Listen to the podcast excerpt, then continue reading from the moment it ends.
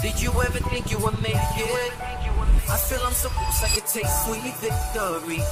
I know this life meant for me. Yeah, why would you bet on Goliath when we got Bet David? Valuetainment, giving values contagious. This world of entrepreneurs, we get no value to haters. How they run, homie, look what I become. I'm the, I'm the one. Uh, third on all strikeouts, uh, all-time strikeout leader, first pitcher ever to start a season in 20, uh, 2001 with 20 and one. No one's ever done that before. MVP, five strikeout titles, 354 wins. I can give you a bunch of different stats on what he's done. One time, he pitched Game Four of the 2000 ALCS game, uh, uh, and then right afterwards, Game Two of the World Series, logging in 17 shutout innings and led only three hits in those 17 innings with 24 strikeouts. And an expert when it comes down to movies. Give it up to Roger Clemens. How you doing, man? Doing good, guys. I need you as my agent. Let's go. I did. I didn't know some of those right there. That's But pretty good. Let's be clear. Roger is more than just a baseball player. Yes. here. Okay. So we had with you, Antonio Brown wanted us to make sure that uh, the audience knew you're not from Liberty City. You're more than a baseball player. You, Family you man. have a family. Your kids. Uh, uh, is it three out of four? Is it? All four, all four boys start with the letter K. It started with Kobe. I punched out 20 in 86, and uh, he was on his way to be born. And uh, so instead of with the C, I, we threw the K in there, and we kept trying for a girl, so but the K's kept coming. So uh, Just four- like your four- career, the K's boys. kept coming. Yeah, just it's like that. Four boys all start with K. Four boys. What is, is it? Let me get it. Kobe, Cody, Corey, and uh, Casey. Man, that's pretty good. It's a tongue twister, but that's pretty good. If you guys were gonna have a girl, did you know what the uh, name was gonna be with the K? Carissa. Carissa. Yeah, I like al- that. almost adopted a gal, uh, a little, a little one. Um, man, she was tugging at my heart. We were at a a, a, a deal, an outing where some uh, kids were uh, getting placed with different homes, and and uh, uh, it was close. I mean, I was pulling at my heartstrings for sure. Roger, out out of the out of your four boys, how many made it into the major leagues? I know we just talked about three of them. Yeah, three of the four all played uh, professionally. Um, number two actually graduated from Cordon Bleu. He's a chef and in real estate. And uh, he played a little football, had his kneecaps reset. So I said, "Can we try something different?" You know. And uh, but yeah, I, I you know I I always played the dad role. I tell everybody that uh, until you know Casey, um, my number three child, Casey, just retired from the Blue Jays, and uh, he was a big reason why I got hooked up to come down and get to uh, do this uh, uh, with you guys. And um, the youngest one, Cody, is a uh, second baseman, can play multiple positions. He's he's with the Philadelphia Phillies. Just was traded this offseason from the Detroit Tigers. So. But uh, I love it that they play, um, uh, uh, you know, uh, the the game that we all love, and um, you know, it's life lessons, teaches along, teaching them to get along. But like I told them, I'm glad that they were all Americans at the University of Texas. I'm more proud that they graduated from McCombs Business School. And a quick shout out when I say that Red McCombs just passed away not too long ago. Red was a uh, a pillar uh, around Austin at the University of Texas. And, Red McCombs. huh? and and Yeah. it's it's a very very uh, respected uh, school. Uh, uh, yeah, my wife and I we lived in Plano for five years, and my wife's from Houston. I would She we met in L.A., but we lived in Dallas for five years. And uh, yeah, I mean, when you mentioned that school, uh, salute, respect at the highest level. May he rest in peace. I was knew was you- Red McCombs also the owner of the Minnesota Vikings? Uh, that is a great question. I, I, Pull that you sure you pull, you pull that up? The- is it the same Red McCombs I'm thinking of? Type in Vikings to see if that comes up. There you go. Yeah, you're oh, he right. was. Yeah, Okay. good for yeah, you. I've heard that Yeah. name for years because my family's from Minnesota. Yeah. Good, good call right there. Hey, So, so, uh, but you, you know what's one of the things I saw, which was kind of cool. Can you pull up the clip? I think it's Cody pitching. Oh yeah, And, you and did you see that one right there? He's Yes. pitching. If you Yeah. see this one here, which is sick, uh, he's pitching against Shohei Ohtani. And watch what happens here. It's a really neat thing to see. Watch this. To the story that I just learned. Cody Clemens, who struck out Shohei Ohtani last night, apparently Look how got giddy the he is right there. Sign from Shohei Ohtani. He's like, time, time. Let me throw in the ball. I want to get it authenticated. So here we go. There's an authenticator on the side. It's like, what am I doing? what am I doing? It's like authenticated. He struck out Shohei Ohtani. And then Shohei Ohtani would sign the baseball. Even up. How sick is that? When you see that, what do you think about? Like, did he call you afterwards? Dad, you won't believe it. What was the reaction like? Yeah, so there's a there's a lot of moving parts to this and the video. First of all, he's throwing about uh, 65 miles an hour, and it's called an air cutter. When we play catch in the gym at home, he was messing around with it, and you, you grab the ball without any seams, and if you throw it the right speed, it almost acts like a, a tight slider, and uh, so he threw a back door on him, and well, first of all, he's he he he, only, he pitched in high school. He's pretty good in high school, and I told his manager at the time, AJ Hinch, that don't tell him or he'll have you out there. So anytime he's pitching, you know uh, it's not a good thing. That means the team's getting blown out. so, so What's his position? second base? Gotcha. Yeah, so he's he, not even a pitcher. he doesn't pitch. He he played. Uh, he can play a little first, a little third uh, for matchup problems, even left field. But anyway, so he's in a, a blowout, which uh, uh, happened way too many times with the Tigers last year. and uh, he threw the air cutter. It came back over the corner. He strikes him out, and he reacted. And that's when he called me. He goes, "Man, I, I didn't even know I pumped my fist out. I was fired up." I said, "No, that's that's great." I said, "You know, that's what makes it fun for everybody to watch, and it, it's really cool for you to do it." Dad never struck this guy out, you know, so that you know, and uh, and then he had the mindset to call time and throw the ball out of play. And then he asked me, "Hey, you think I send this guy will sign this?" He goes, "I said absolutely, send it over." I knew a few of the Angel players, and uh, but yeah, that was that was the scenario. You know, and again, you know, it's a bad thing when it was the highlight of the Tigers' uh, season. By the way, what do you think about him as a hitter, as a player, pitcher and hitter? Yeah, you know, guys, I I, I play the dad role again. I um, you know, they, the, the boys always tease me when I start getting into hitting uh, the philosophy or whatever. And if they ask me a question, they're just like, "Pops, what do you know about hitting? You were just a great bunter. That's all you could do." You know, you were, and uh, so uh, I kind of just uh, unless they ask me a pointed question, same thing with their teammates, their veteran teammates. I'll give them a I'll give them an answer. You'll see me at games. I'm kind of locked in on what's going on because I'm trying to watch the pitcher's tendencies. Um, I really focus on the catcher too because now with this uh, pitch clock, um, it's you know the catcher's really going to be the quarterback, if you will, and the catcher in the major league is second manager anyway.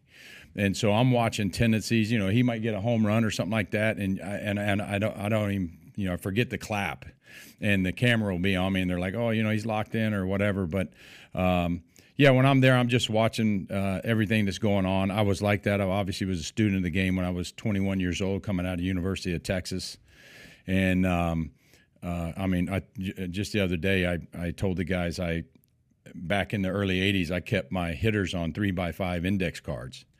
Then it went to my BlackBerry. Then it went to my iPhone to the point where I tell my pitching coach in our meetings before the playoffs or a World Series game, we're going over hitters. I'm over there. I'm not texting my friends uh, to come to the game. I'm actually logging stuff that I know. I also kept a book on the umpires. Uh, you know, I wanted to know that when an umpire was at this game, that um, you know it might be a home game for him, and he's left eight tickets. He wants to look good, mm. and uh, you know he might come out to the mound, and it was Durwood, whoever, say, "Hey, how's you know how, you know how's Jennifer doing? You know how, how's the family?" And thanks, Rock, for asking. He runs back down. You might get that you know that borderline call, and um, it brings a personal element into it, but. Um, so, so all those keeping, things matters. You're all keeping notes matter. on each player, the umpire, coaches. Absolutely. Like you're just constantly keeping notes. Absolutely, absolutely. I, I'm I'm I'm I'm I'm looking at what I'm doing, and then obviously on on a game day when you're going out there, you're going out there to see how you know how you feel. I might not have 98 miles an hour that day. My shoulder, I might be a little underwater, as they say, and uh, but I was a power pitcher. I wasn't a thrower. I don't throw. I pitch, and I was afforded the luxury, obviously, being in Texas, getting to know Nolan Ryan and watch Nolan, never teammates, but for I think three months in Boston during a playoff run, we signed Tom Seaver. Mm. And Seaver's the ultimate power pitcher. Mm. I mean, I'm watching a guy, you know, I, I pitched till I was 45, but at that time I was probably 23 years of age in Boston. And I'm watching a 40 plus year old man out there. I can hear him grunting in the third, fourth inning and uh, he's sitting at about 90 miles an hour, and I'm like, hmm, okay. And then he got second and third. The game was on the line. Boom, he popped popped one in there about 94 for a strikeout. I was like, ah, okay, he's got a little left in the tank here. So it was great. And even watching him was one thing, but having the opportunity to just to sit and keep my mouth shut and uh, learn from you know just just hear what he had to say. Um, did a radio show way back when with Don Drysdale. I mean, mm. we can go on and on, guys. I mean, it's I, I appreciate the uh, the uh, the guys that played before me because they were helped me make the living that I was able to make. I'm going to see one of my favorites here in a couple hours when I leave you guys, Reggie Jackson. I'm going to, mm. be, I'm going to be with Reggie. Mr. October. I'm going to be with him this afternoon, and he he I tell the story famously that he was the guy I wanted to face. I wanted to get to big league as fast as I could. I think I pitched 12 games in the minors. And then my second or third start in the majors, I got to face Reggie, and uh, he was a California Angel. It was it was a blast. I mean, uh, you know, I almost couldn't make eye contact. You know, I couldn't make eye contact with him when he came to the plate, and um, but uh, yeah, I mean, it was it was it was fun facing him, and and just the the the guys that over 24 years I was able to face. The these names growing up who was your guy? Uh, uh, when you're like you talked about don drysdale nolan ryan. Yeah prob- probably uh, probably nolan and seaver were, were, were, the guys. Reggie was uh, reggie was one for sure. Um, you know but i faced the don baylors dave kingmans luzinski the bull you know all these guys all the way through the albert pujols you know I think Albert called me. I know Kirby Puckett called me Heat. I think Albert called, but he'd say, you know, Heat would always give me one good pitch to hit, and if I missed it or fouled it off, he, you know, I got you. Hmm. And uh, but those are good battles. I mean, you know, I, I, I talked about in the clubhouse uh, the other day to the players. You know, I faced a Cal Ripken probably, even though Cal was my shortstop in multiple All Star games. I faced Cal Ripken, um, you know, say 120 times so when the game's on the line at 60 feet 6 inches, he's got like eight different batting stances, you know, where he holds his bat, he's playing the piano or playing the flute or whatever they call it he's doing. He's seen everything I can throw at him, including the kitchen sink, you know. So it's really a, a game within a game uh, of how I'm going to try and get him out and do things like that. So um, I try and I try and tell the younger players about that. It's changed a little bit. We got the pitch clock, strike zone now they pinch you east and west. You get north and south a little better, which I which I would like because I like featuring the ball high in the zone and then throwing my split finger down to jog your eye level. Um, so um, you know, there's just great questions from uh, a lot of the pitchers. So the, the, the, this this new pitch count or this uh, how long it takes to throw pitch a pitch clock, yeah, pitch clock. Sorry about that. So this pitch clock is this the first season they're implementing that? Yes, the minor okay. league guys, the minor league guys have experienced it, but yeah. So I kind of want to process that, like where you're at with this thing, because you know, baseball, you know, America's pastime, the legacy of baseball, pastime, using that word intentionally. These days, the biggest sport in America is football. Basketball kind of has the biggest icons, if you will, LeBron, yeah. Steph, Giannis. You know, baseball is all about tradition. You know, growing up, I was all about baseball. That was all I was at. You know, honoring the legacy, the past, Babe Ruth, Mickey Mantle, everything, yeah. Ty Cobb. How much do you think this pitch clock is going to change the game and, and, not honor the pastime that was baseball? Yeah, there's a lot. There's a lot to it. I mean, even when you when you talk about the pitch clocks, you talk about the um, analytics, and I'm kind of in the middle ground there. I'm not in the high end of it, or you know, push it to the side. It's going to change a little again now because you can't play, you can't do the shift. So mm-hmm. my kid that's playing second, his feet, his feet, both feet have to be on the dirt. Um, you can't be playing, you know, having four outfielders or having a second baseman play just about right field. Um, pitch clock, the main thing and that uh, again, I, I, preached it to two teams. When I leave here again, I'm gonna tomorrow. I'm gonna talk to Houston, and uh, you, the main focal point will be. It, I think it's a focus thing now because you're speeding up, and it's going to turn a pitcher into a thrower because all you're going to do is look at the catcher, get the sign real quick, and here we go, I'm heaving it. And you're going to make a lot of mistakes in the strike zone, or you're going to throw some pitches without really, uh, you know, being behind that pitch mentally and, and, focused on where you want to throw it. So I, I think it'll make. Uh, again, I, there's a couple pitchers that are wearing the uh, wristband that are calling their own game. Mm-hmm. I, I, called 90, 95% of my game from the mound just with my looks. Um, with my catchers. Had some wonderful catchers. You know, always give them guys props. Over 24 years, had some fantastic catchers that paid attention to detail. And if one of those catchers got traded to another team and we were playing them, I, I couldn't. I, they knew they knew my cadence and what I was doing with my eyes and which side of the plate I wanted to throw the baseball on. But uh, again, I think the main thing about the pitch clock is that guys are just going to start grabbing the ball, get a sign, Mm-hmm. and throw it without understanding how you're trying to break a hitter down. Do you think? Because here's where I'm going with this, Roger. Um, do you think that this is something that's inevitable? When you need mealtime inspiration, it's worth shopping Kroger, where you'll find over 30,000 mouthwatering choices that excite your inner foodie. And no matter what tasty choice you make, you'll enjoy our everyday low prices, plus extra ways to save, like digital coupons worth over $600 each week. You can also save up to $1 off per gallon at the pump with fuel points. More savings and more inspiring flavors make shopping Kroger worth it every time. Kroger, fresh for everyone. Fuel restrictions apply.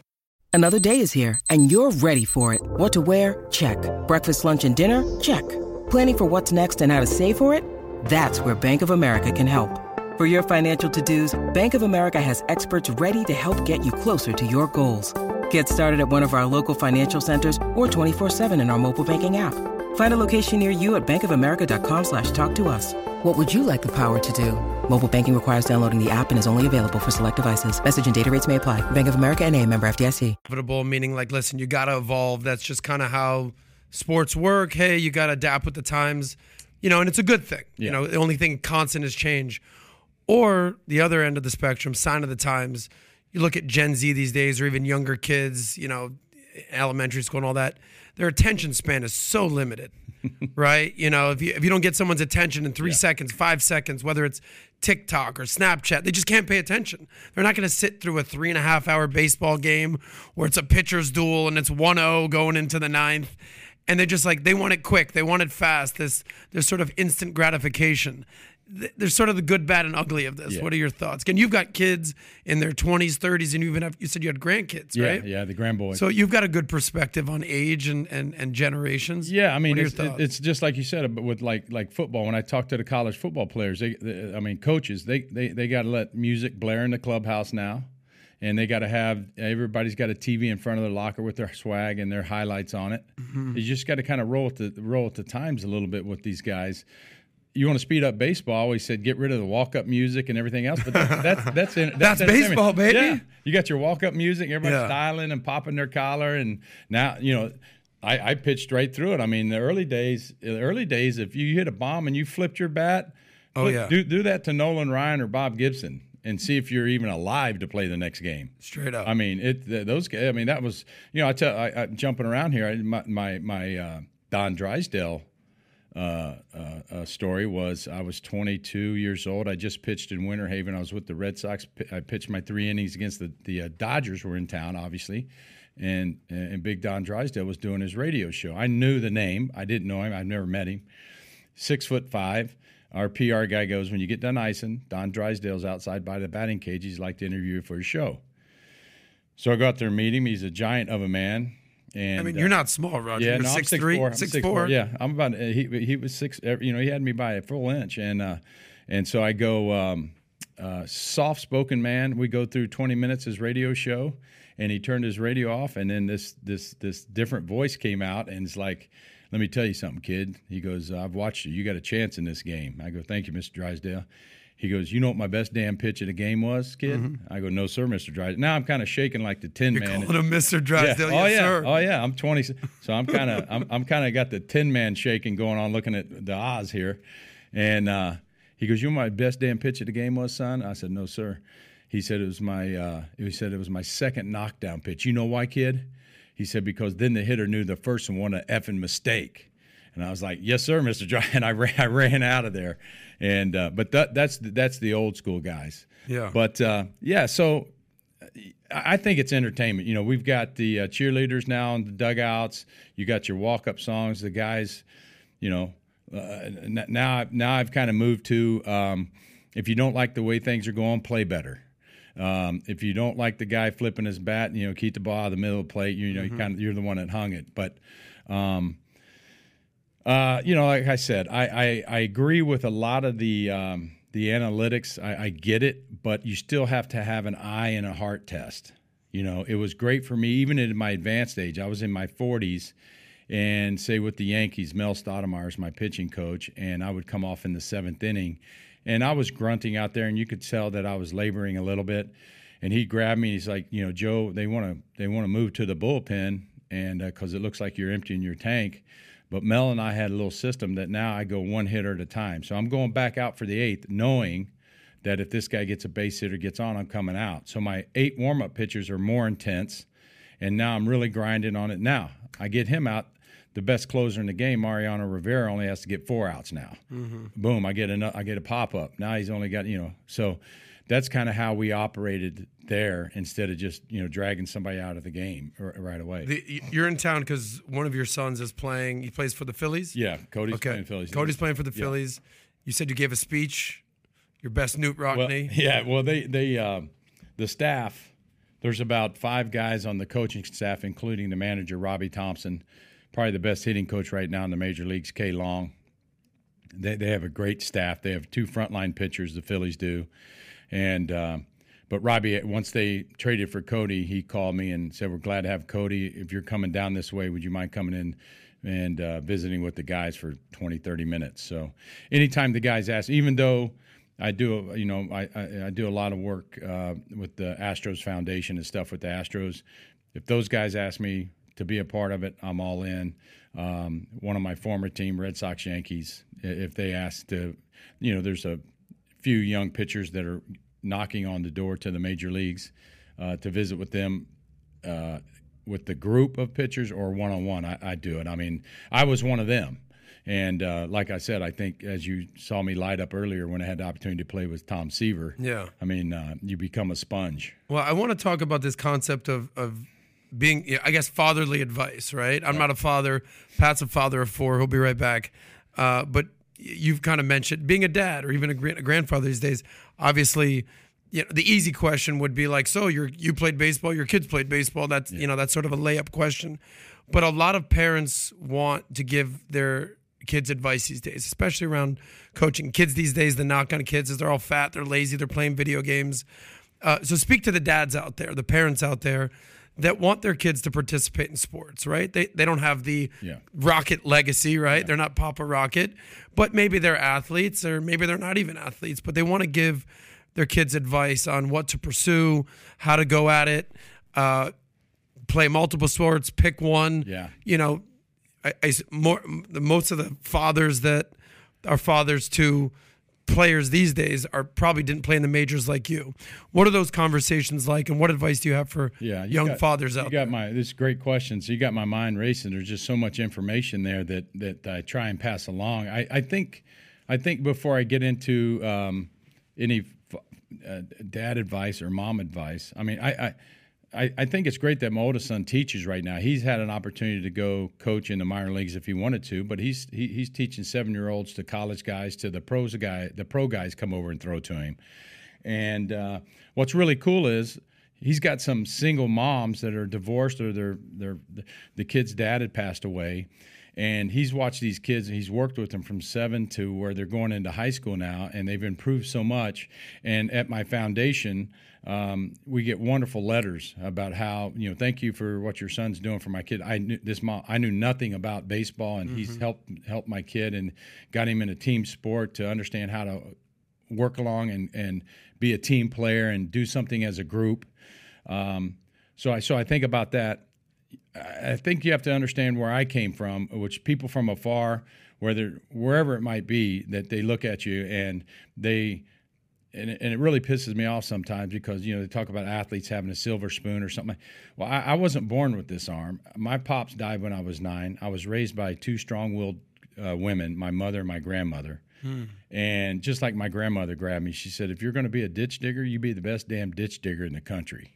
Yeah. And that's the way she operated. Of course, she was the same grandma that took a switch and hit me on my hamstrings for throwing her p- picking her grapes off the grapevine and throwing and, and, throwing them at cars. She, she she later said once I made it to the major leagues, I knew that boy was going to be good because I knew he had an arm on him. He was throwing those grapes off my grapevine at passing cars all the time. so, you know, I watched my mom work three jobs. When I was in high school, she was an accountant by day, and I would go with her in um, warehouse buildings and and and and you know watch her clean, help her clean and so I could have a sweet red glove and a badass pair of cleats, you know. Excuse me. So, yeah, you kind of have to start from there. Now, I wanted my boys to grow up differently, And uh, you know, again, that's why basically after the first couple years in Major League Baseball, I wanted to make a generational change. And then after I felt like I had my feet, you know, permanently in the ground in the majors, then it was about winning championships again. It's what I learned at the University of Texas. You know, you Mm. you win, and you know how to win. So when I went to Boston, I felt like I was bringing that winning tradition with me. Once I got drafted the dads, I tell them at a 12 year old game, your 12 year old's playing third base, and we're sitting in lawn chairs. And even if you were a dad that was a really good high school or college player, don't forget how fast that ball gets. It looks super slow to us. We're sitting there, and we could field that ball, but it gets on that 12 year old very, very fast. He's trying to process that. So it's just a, it's a different game. Our game looks great when you're sitting in the third, fourth row. I would encourage you to come stand in the batter's box Right. and just watch when I throw you a you know, 95, 98 mile an hour fastball. This isn't your local batter ball where you go put the quarter in the machine and throws you 10 balls down the middle. Um, it's it's just a it's a whole it's a whole different uh, deal. I mean, I can't tell you. I, I I threw a ball in one time. A scout uh, told me uh, I threw a ball in '97. A guy squared it up. It hit me in the shin at 132. I, I wanted to cry. It hurt. yeah, I wanted to cry. It hurt so bad. I mean, I was my molars hurt. They came out to the mound. What was even worse to add to the just to put a little salt in the wound, as they say. The ball ricocheted off my shin into the the, the home side dugout. We were on the road, and uh, time I got collected and they wrapped my big old. I had a big old knot swelling up on my leg. Uh, I looked over the guy standing on second. I said, "What the hell's what's he doing?" They go, "It's a, it's a ground rule double.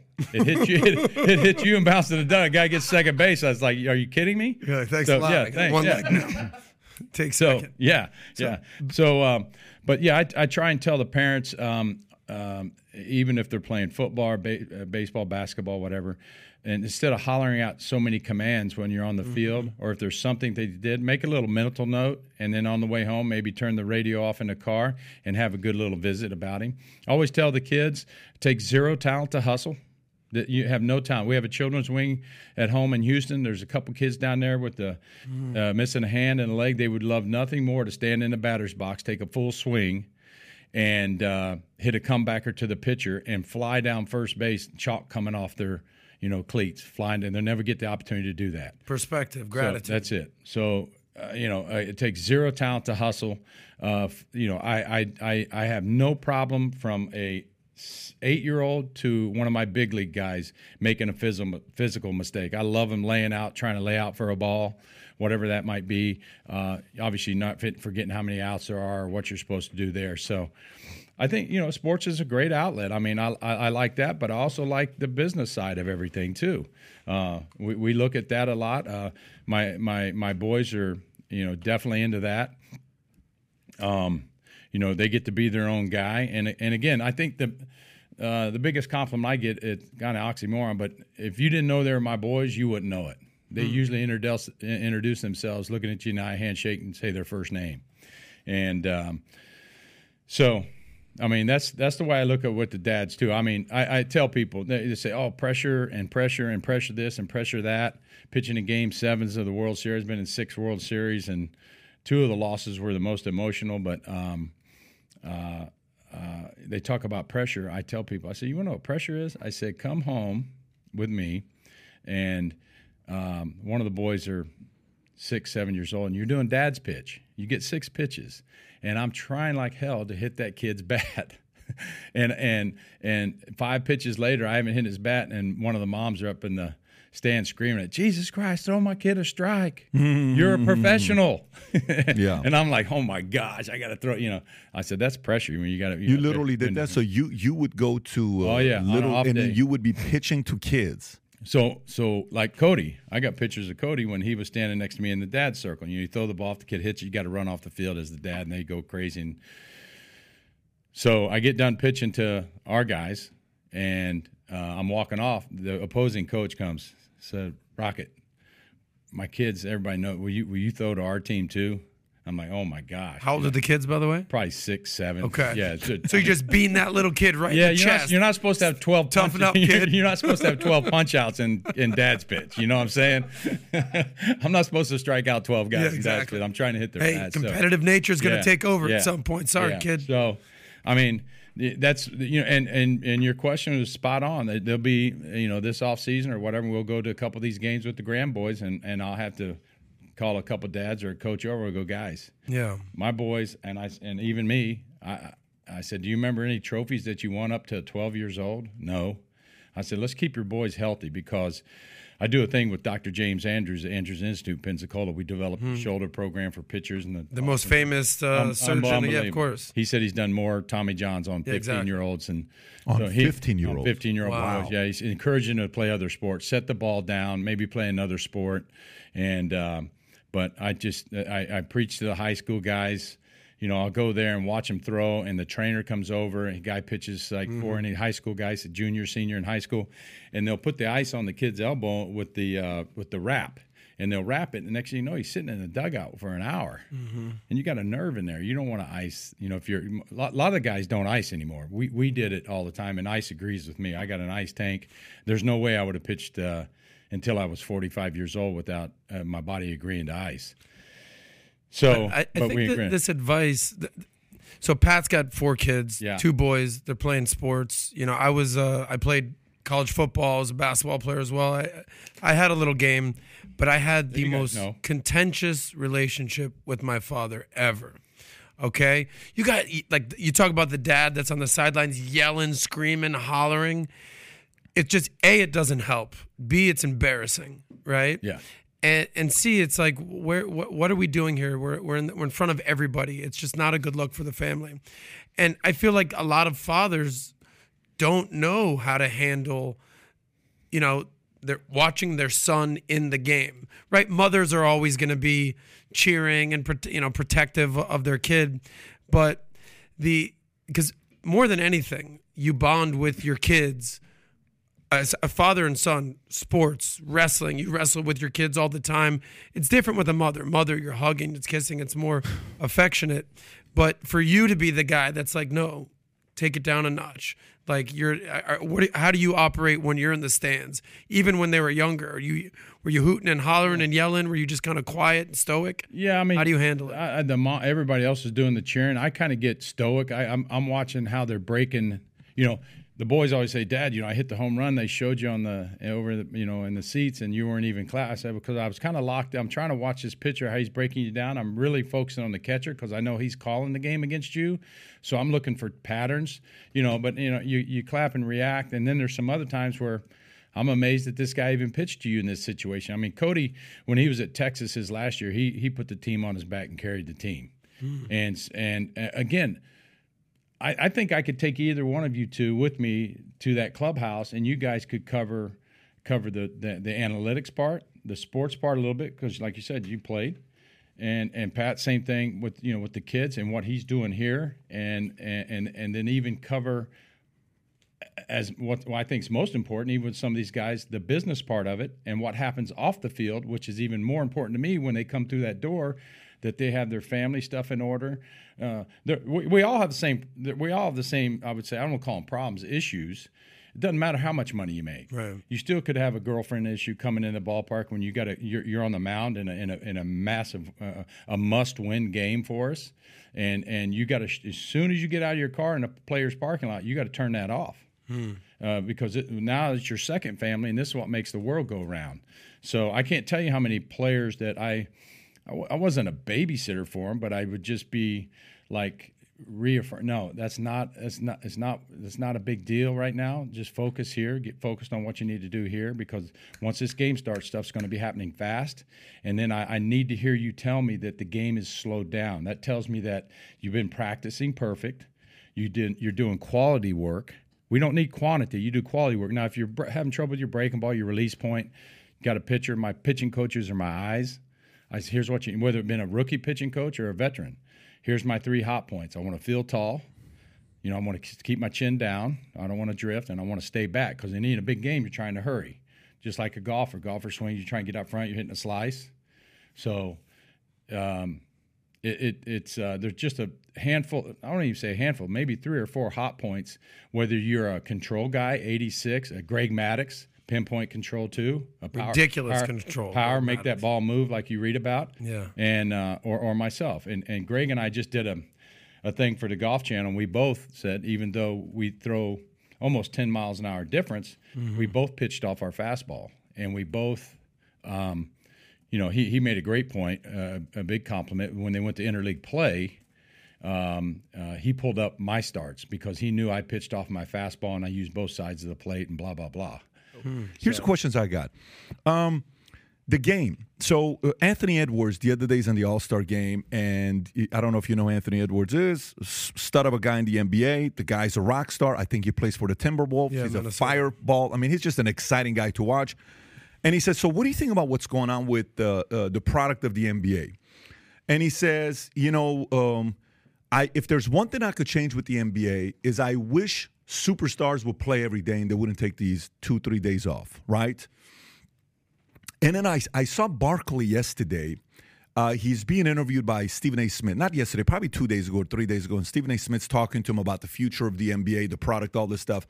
He says, uh, Barkley said, the NBA is about to come up for uh, si- re signing their new uh, TV deal, you know, whatever the TV deal they got to get. NFL gets great TV deals, but he's saying, hey, this new TV deal they did, they do, the, the company's going to be asking and saying, why the hell are we doing TV deals? People are not watching season NBA games because players are taking two, three days off and they don't want to work. So to me, the product of the NBA season has become shitty. That's my opinion.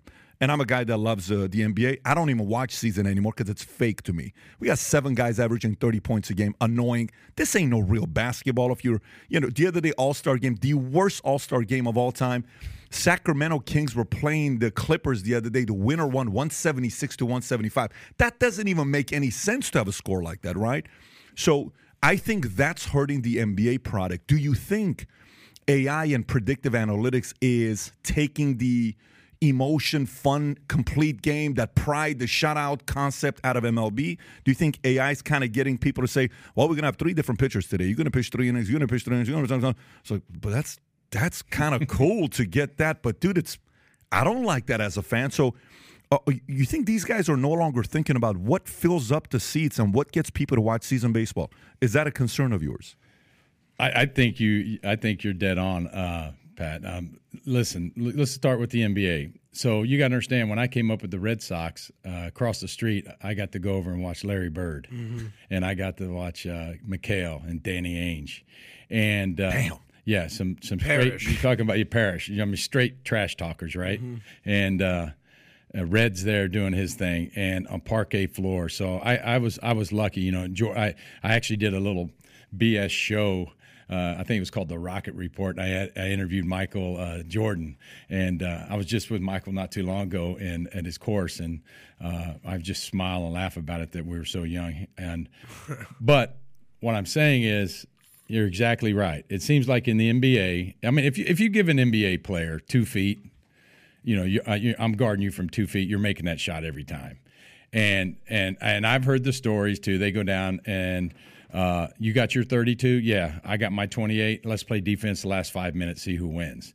But the scores are that, that's you know that's why the scores are well over 100 and doing the things. There's just, I mean, it, it, other than the playoffs, like in baseball, I preached. It's great that you guys can slug, but when you get to the playoffs, pitching and defense is going to win for you. It's no difference having a great defense in the NFL but if, if I'm if if I'm giving you this distance from where we sit right here, Pat, I mean you're scoring. You're you're gonna you're gonna score 50, and uh, so again, I I don't watch a lot of the NBA. I watch when I know my friends in the NBA are playing. I watch them because we have this same conversation, you know, about what's going on. I have the same conversation with my 30 PGA buddies, is you know, and some of them are bitching and moaning that I'm in, not in the top 30 and they're pissed off. I said, well, you play better. And we talked about early, you know, do something about that and play better is what you got to do. So um, the changes in Major League Baseball, you hit it dead on. Um, there's a bunch of old school coaches uh, in these camps, and I'm going to experience it tomorrow. And I'll see some of them, and they they they tell me, you know, like I said, w- when I was on the mound the seventh inning, and here comes the pitching coach or the manager, I got the ball tucked under my armpit. And when he gets them out, I said, "What the hell are you doing out here? Get your ass back in the dugout. I'm I'm going to finish this game, or I'm going to eat as many uh, outs right now as I can." We talked about it earlier, and um, there's only three or four, maybe a Scherzer Uh, there's a few. There's a few. Verlander, he'll he'll stretch it out now. He's got a got a new elbow. Uh, he's been stretching it out and doing his thing. And um, there's a handful of those guys. But you're right. Uh, I, I won't mention the name, but I was in a, I was in a locker room during the game talking to actually a couple of the analytic guys. The pitcher that pitched that came out after five innings. He was done. He was winning the game three to one he saw me, you know, you knew I was there to watch too, and he came in like he was exhausted after five innings, rips his jersey off and kind of throws it in the laundry basket on the floor. And I was talking, I said, Hold on a minute, guys. I go What are you doing? Oh, I'm done. I'm done, Mr. Clemens. I'm done. I said, Yeah, you want five innings? I said, Pick that shit up. There's no way it's dirty and hang it back in your locker. There's no way. There's no way I that dirty. love that. Yeah. I I, said, Pick that. that, Yeah. shit up. Yeah. And he, he started to, I go, No, I'm just kidding. I wasn't. But uh, I said, No, I'm just messing with you. So, but uh, yeah, so I mean, uh, uh, they're they're doing some things where they call them openers. You know, they're, they're bringing in the, the the long man first, and then they're going that way too. So, I I get that you protect. They protect. They they watch me early in my twenties, uh, still at about 115, 120 pitches.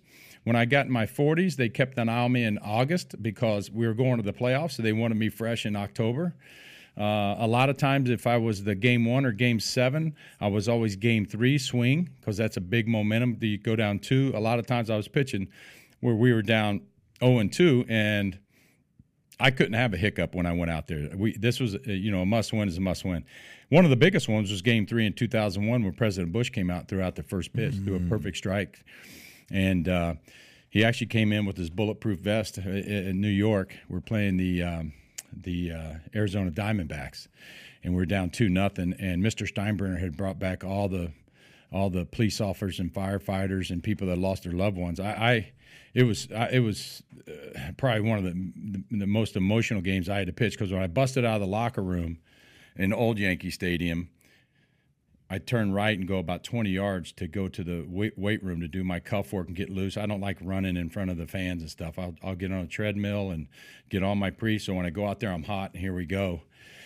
And I busted out of the clubhouse door, and like I had some men and women, some firemen just hugging me, and Man, I was like, this is a month after 9/11, not even yeah. right. So I was supposed to pitch this, so, uh, and I'll tell you guys this while I'm on- on the topic and I'm thinking about it.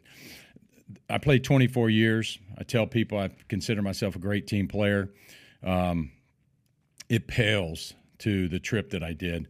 So I was supposed to pitch 9 to 9 11. I was a New York Yankee going against my former team, the Red Sox. So everybody and their mother were in town. I was going for my 20th win. I usually try and sleep to about 8:30 on, on game day. We get we get in about one after night game order from the, the, the Yankee Stadium.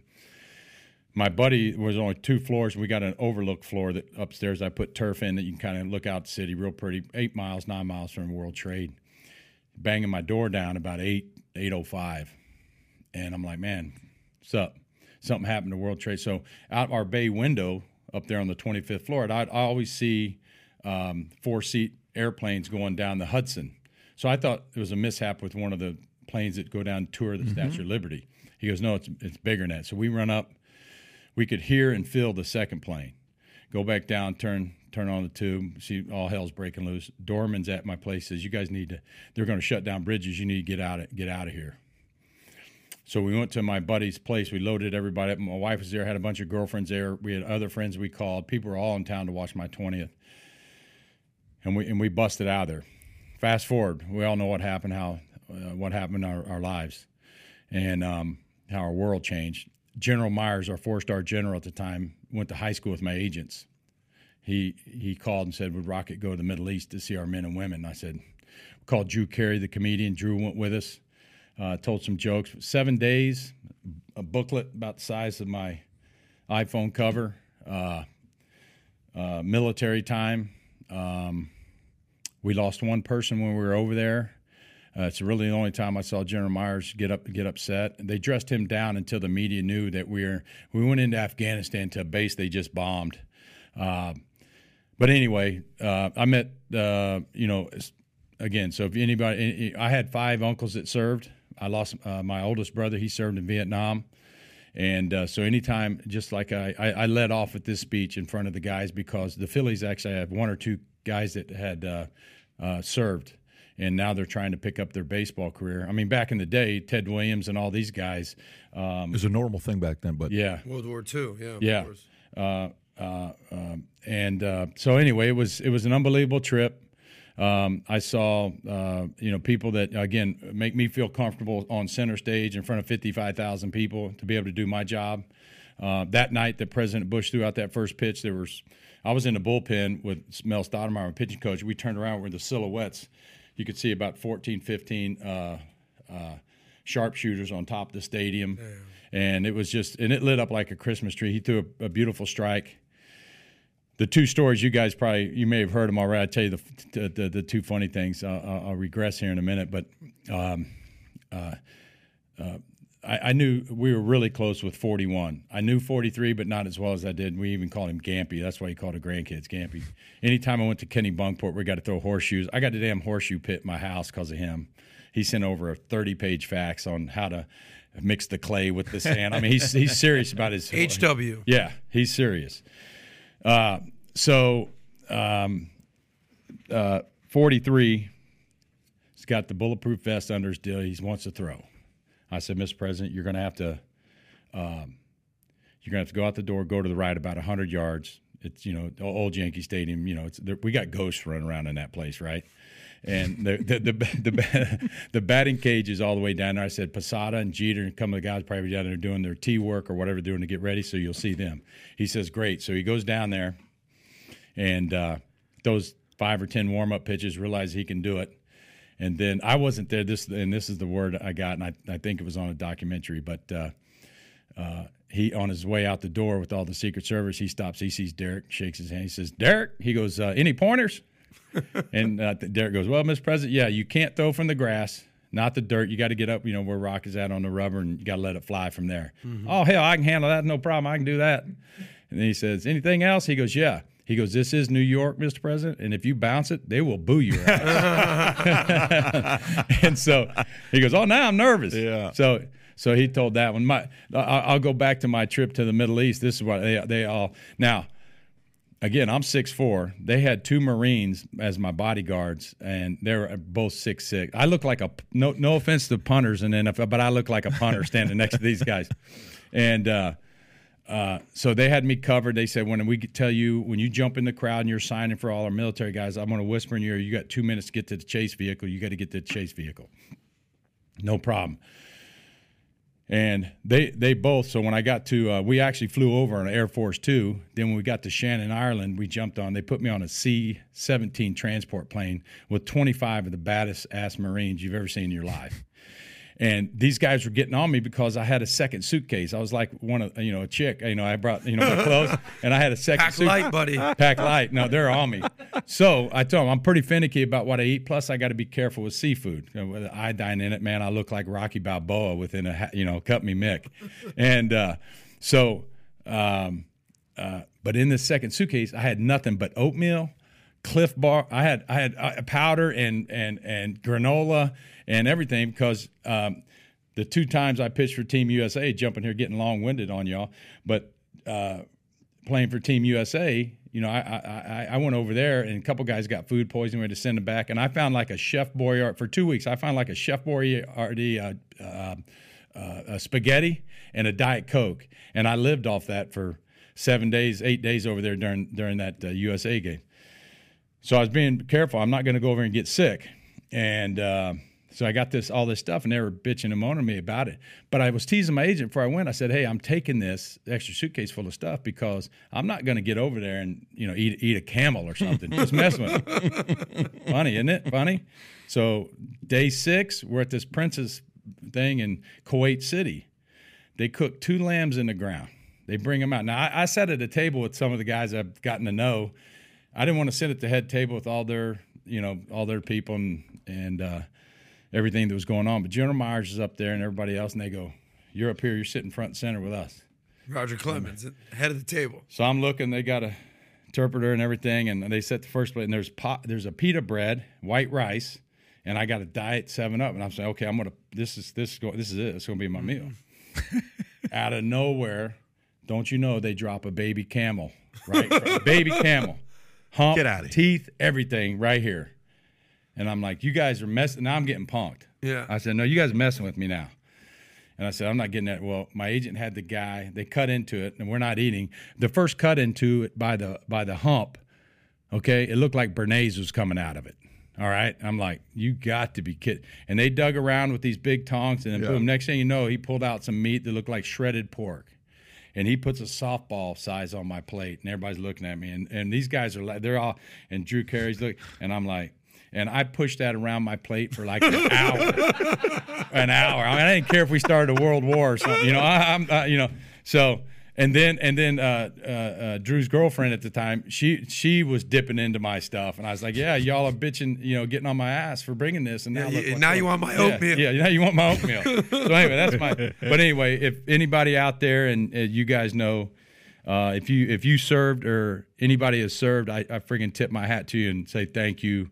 Uh, it doesn't go unnoticed. Uh, we do a help and a hero deal where um, we got uh, we're building 100 homes uh, for our military men and women that served for us and, and gave the ultimate sacrifice.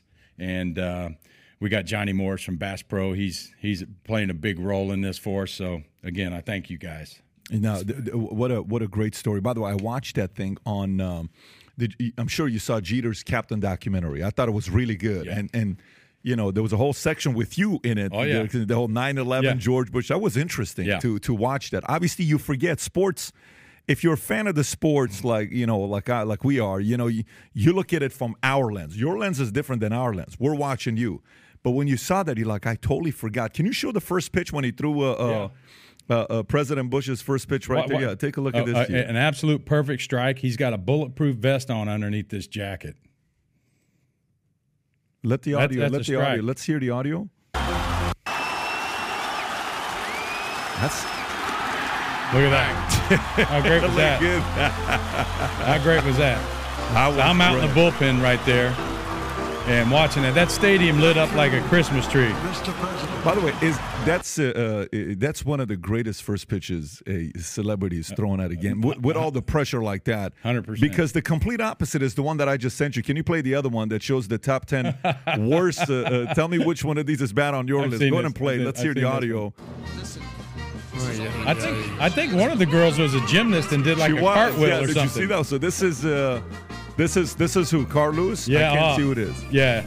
All right, let's see how Carl Wa- Lewis. watch does this. here. Watch this. Stick to running, but how does that happen? You're, you're the greatest athlete. Who else? Oh, got? this is this is a good one here. I know what's happening here. Oh, beautiful pitch. He threw him out. This is gonna end. MJ? MJ, yeah. No, MJ. At the Cubbies? By the way, you would have thought Michael would have thrown like a perfect, you know, because he played baseball.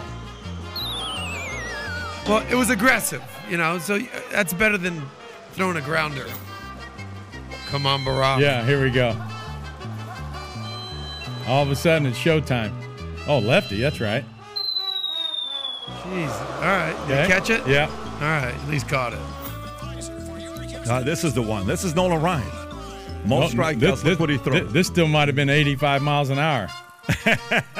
and when he was 60, what is it? Nolan, Oh, man. Just I a bit see that. outside. you didn't see that one? No, that's a normal pitch for Nolan. He, he pitched inside a lot. You're just brushing him off. He knew exactly where he's going with that. There, there's there's a first pitch somewhere that absolutely that, wears Baba out. a- Booey? Yeah. 50 Oh, Cent. 50. They don't want this album to come out. Oh, 50. man. That's a, that's a splitter Well, you- right there. You found something that I've not seen before. John Wall. Oh, my Yikes. goodness. John, Who was that? That was the John, John Wall. Wall. Yeah, it looks Oh. easy. the point guard. Oh, here you go. This is the one. That's just Great embarrassing. form. Just embarrassing. Can you go back to George W. Bush's, by the way? By the way, th- this moment right here, this was, you know, I'm all about presidential approval ratings. Uh, this was the highest presidential approval ratings I think we've had in that moment right there in, I don't know, 40, 50, 60 years. Uh, you know, right now we're sort of hovering. You're lucky these days if you get to 50%, whether it's Biden, whether it's Trump. Yeah. Even Obama was struggling to get to 50. He was at 80% at this time. It's pretty wild to think about. Eighty percent. We had him at an event. I, I had him at the same event that we had the late Kobe Bryant at. And when I announced, hey, and, and the speakers at this event will be President George Bush, silent because some people were not wanting to see him. Some people were very happy, but it was 50 50. I said Kobe, everybody flipped out. They lost their minds. So, Kobe, uh, uh, President Bush comes, we, we do the event. There's 6,000 people there, 6,200. And uh, we have a great conversation in the back. And then afterwards, he's doing photo op with 100 people that qualify to do the pictures. And I'm standing there the entire time because I just want to hear what people are going to say. And people would say things like, let me tell you, I saw you as this. And when you were president, I thought you were this and I thought you were that. But the message you gave today, because he just opened up. He says, let me tell you what I did. I used to do this. I had a bad habit of doing this. I had a bad habit of doing this. What, the way he spoke that day, everybody fell in love with the guy that day, the way he spoke, President Bush.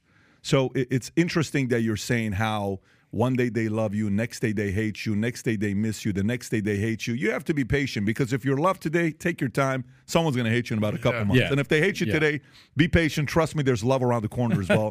this whole concept about how you deal with love-hate relationship. How did you handle that as a player? Because that's that's got to be something you experienced Well. I played with two most historic teams. You know, I, I consider myself really lucky. You know, uh, being drafted by the Red Sox out of the University of Texas. You know, so I mean, the Rangers and the Astros were following me so close at Texas. You know, I, again, I, I, I got to go back to when I was in high school. I was the third best pitcher on the team. I had two. I, I, I took classes early so I could graduate at 17.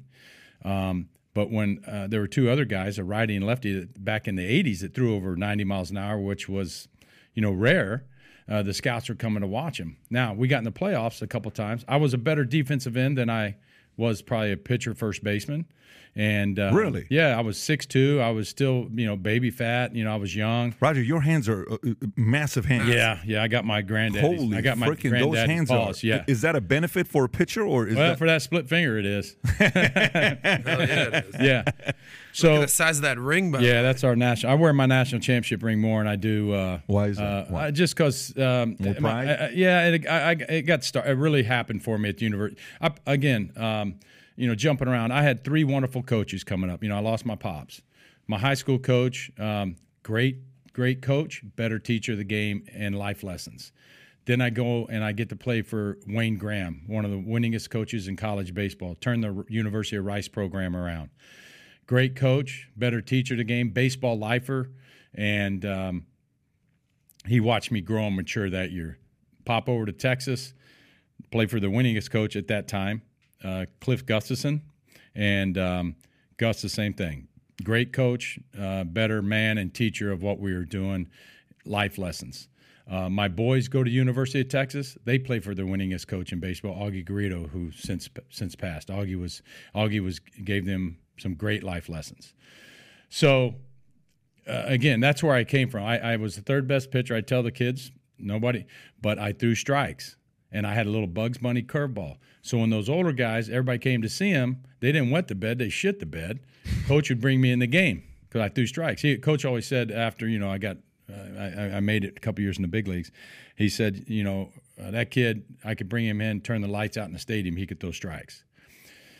So then when I got to Texas, we didn't, there was no baseball lifting stuff. We lifted with the football guys. So my legs got stronger, grew two inches, fastball started jumping. Next thing you know, I mean, the same reason why I went to Texas on scholarship. Mom didn't have the money, so I was paving my way, and she wanted me to stay in school. When I, when I got drafted um, after my freshman year, um, the scout said, you know, if he didn't sign right now, he'd probably never get another chance. My mom basically told him, and I was in my room crying for two days. She kicked the scout out of the house and said, he's going to school. I want him to get his education. So that's kind of how that's that's you know that's kind of how my path you know took place. And then um, Boston drafted me. I was like, Boston. I don't even know. I wasn't sure where even where Boston was, you know. and uh, but my mom, the history. We we love history, and um, uh, uh, she wrote me a poem about Fenway Park. And then when I got to Fenway, um, you know, the Green Monster. The the, be- the best was when they called me up. Uh, I don't think cell phones are there. This was '83, and I was watching the game. I think Dennis Eckersley and Palmer were pitching, but they bring me in. I get in the cab in, at the airport, and I've got my face in a paper, and the guy stops. Cabbie stops, and this brick. I see this brick building, and the cabbie goes, "Here you go, kid." I go, "Cabbie, I, I'm a professional ball player. I'm going to Fenway Park." I said, "This is a looks like a warehouse." Because I, I see the brick only, you know. And he goes, "This is Fenway Park, kid. Get get your ass out of my cab." and I and, and I get out, and the team meets me, and they bring me up the tunnel, and the tunnel right, you know, on first base side where you see the green monster, and then to go, you know, there uh, and, and jump forward to playing as long as I did. Both the two older boys, and I had Devin, I had a little ten year break, and then the other boys are, are in their twenties now. Um, they were able to see me play long enough when the boys make a comment as I pops, and you know, you pitched right where Lou Gehrig gave his farewell speech, mm. or you know, they I played in the Bob Hope tournament twenty years. I had Yogi Berra as my partner a couple of times. You know, having Yogi. I mean, the guy's got he's got ten rings. Was he funny as hell? Was he? Oh yeah. Oh, he played it up. I told him. I said, "Hey, about third or fourth hole, all this media following us. I, I want to get an eight by ten of you and I. I'm gonna I'm gonna line my putt up. I want you leaning over like you're reading it for me." But we were doing it seriously. There was a, it was funky, and I kind of knew which way it was going to break. But I hear we staged this photo, and people are everywhere. And I out loud, I go, "Yogi, what do you think? Which way? You know, what, what which way this ball going?" He goes, "Better you than me, kid," and he walked off. And it, it was, a little- yeah, he, he was. I, I always told Yogi that uh, the two catchers I wish I would have thrown to were Yogi and Johnny Bench. And uh, Yogi goes, "Why, why, why me?" I said, "Because I see all the uh, old photos of you, Yogi, and uh, you never could squat down. You, you know, I would get the high strike for sure because you could never squat."